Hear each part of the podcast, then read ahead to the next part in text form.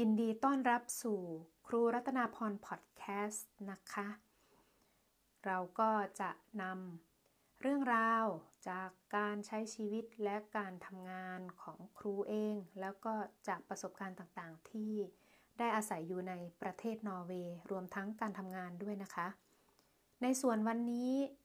จะเป็น episode ที่ 34 แล้วค่ะ ใน episode นี้เราก็จะ มาอยู่ในช่วงเรียนแบบนอร์เวย์นะคะ เรียนแบบนอร์เวย์ก็คืออะไรที่ครูอ่าน หรือได้ไปเห็นได้ไปศึกษาประสบการณ์มาสิ่งที่ดีๆ ก็อยากจะนำมาเล่าให้ฟัง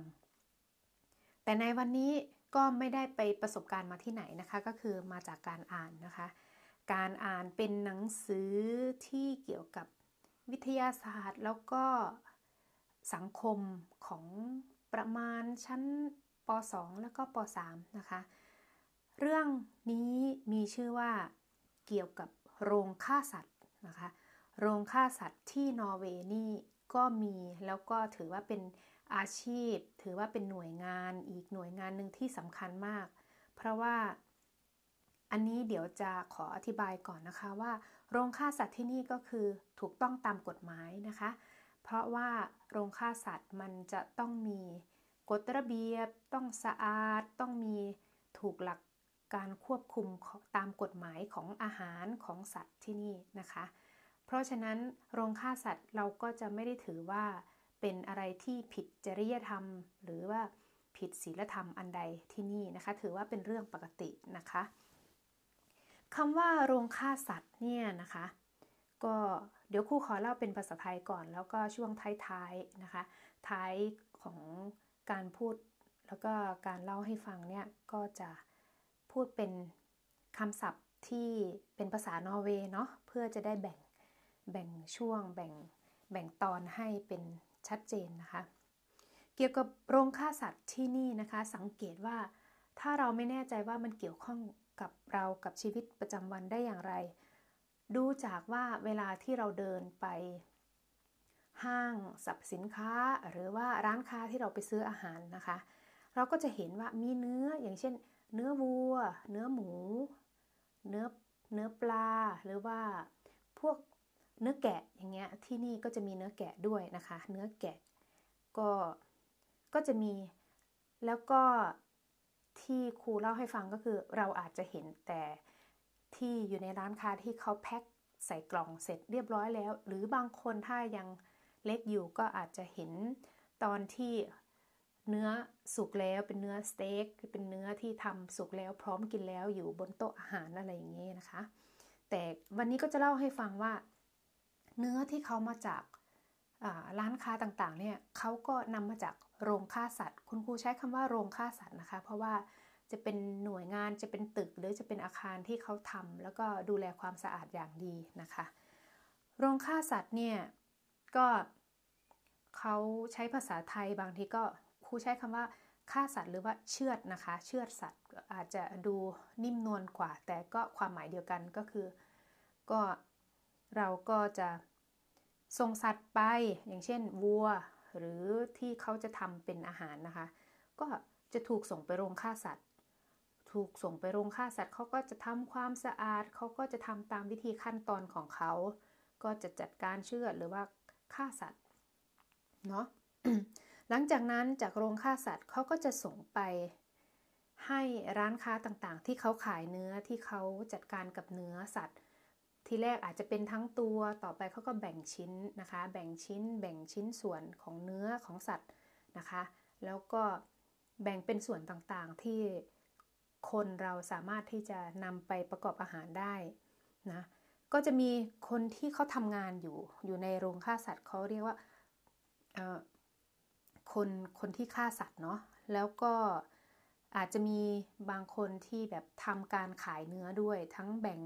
ชิ้นเนื้อแบบเเนื้อสันคอนะ เนื้อซี่โครงนะ ประมาณนี้นะคะก็แบ่งเป็นส่วนๆเพื่อจะได้ให้ตอบสนองกับการ บริโภคของลูกค้านะคะ นอกจากนั้นพอมีการแบ่งเนื้อเป็นส่วนๆเพื่อให้เรานำไปทำอาหารแล้วประกอบอาหารแล้วก็จะคนที่ขายเนื้อคนที่เขาทำงานเกี่ยวกับพวกนี้เขาก็จะแบ่งเนื้อบางส่วนนะคะ บางส่วนก็จะถูกไปทำเป็นอาหารอย่างอื่น อาหารแปรรูป เช่น ไส้กรอก แฮม หรือพวกอาหารที่เรามากินกับ ขนมปังหรือทำแปรรูปเป็นอาหารอื่นๆ อย่างเช่น แปรรูปเป็นอาหารพวกกระป๋องก็มีนะคะ นอกจากนั้นที่โรงฆ่าสัตว์เนี่ยพอทำเสร็จแล้วเรียบร้อยเสร็จแล้วเขาก็จะนำสิ่งที่เขาผลิตออกมาพร้อมกินพร้อมนำไปทำอาหารก็จะส่งไปตามร้านค้าต่างๆ ก็จะทำให้เราสะดวกสบายในการไปเลือกซื้อจับจ่ายเพื่อที่จะนำมาทำอาหารได้นะคะ แล้วก็มีสิ่งบางอย่างนะคะ เราเราจะก็นอกจากว่าเรานำเนื้อจากสัตว์นั้นไปทำเป็นอาหารแล้วหนังสัตว์จากการจากจากการชำแหละเนื้อเสร็จแล้วนะคะ เขาก็อาจจะนำหนังสัตว์ไปทำเป็นรองเท้าพวกเครื่องนุ่งห่ม หรืออาจจะเป็นพวกเฟอร์นิเจอร์ก็ได้นะคะ ซึ่ง แล้วแต่ว่าเขาจะนำไปใช้ประโยชน์อะไรบ้างนะบางทีพวกที่เหลือจากการใช้ทำพวกเสื้อผ้าเครื่องนุ่งห่ม หรือว่าเหลือจากการทำอาหาร บางทีก็อาจจะไปพัฒนาการแล้วก็ดัดแปลงเป็นพวกอาอาหารสัตว์ของอาหารสัตว์ หรือว่าบางทีก็จะเป็นพวกปุ๋ยพวกอะไรต่อไปนะคะ ซึ่งมีหลาย ๆ อย่างมาก ทีนี้เราก็มาถึงส่วนท้ายและจะเรียนรู้คำศัพท์นะคะคำศัพท์ภาษานอร์เวย์โรงฆ่าสัตว์ ภาษานอสใช้คำว่า slakteri slakteri โรงฆ่าสัตว์นะคะ แล้วคำว่า การฆ่าสัตว์ การเชือดสัตว์ แล้วนำเนื้อมาเป็นอาหารเขาเรียกว่า slakte slakte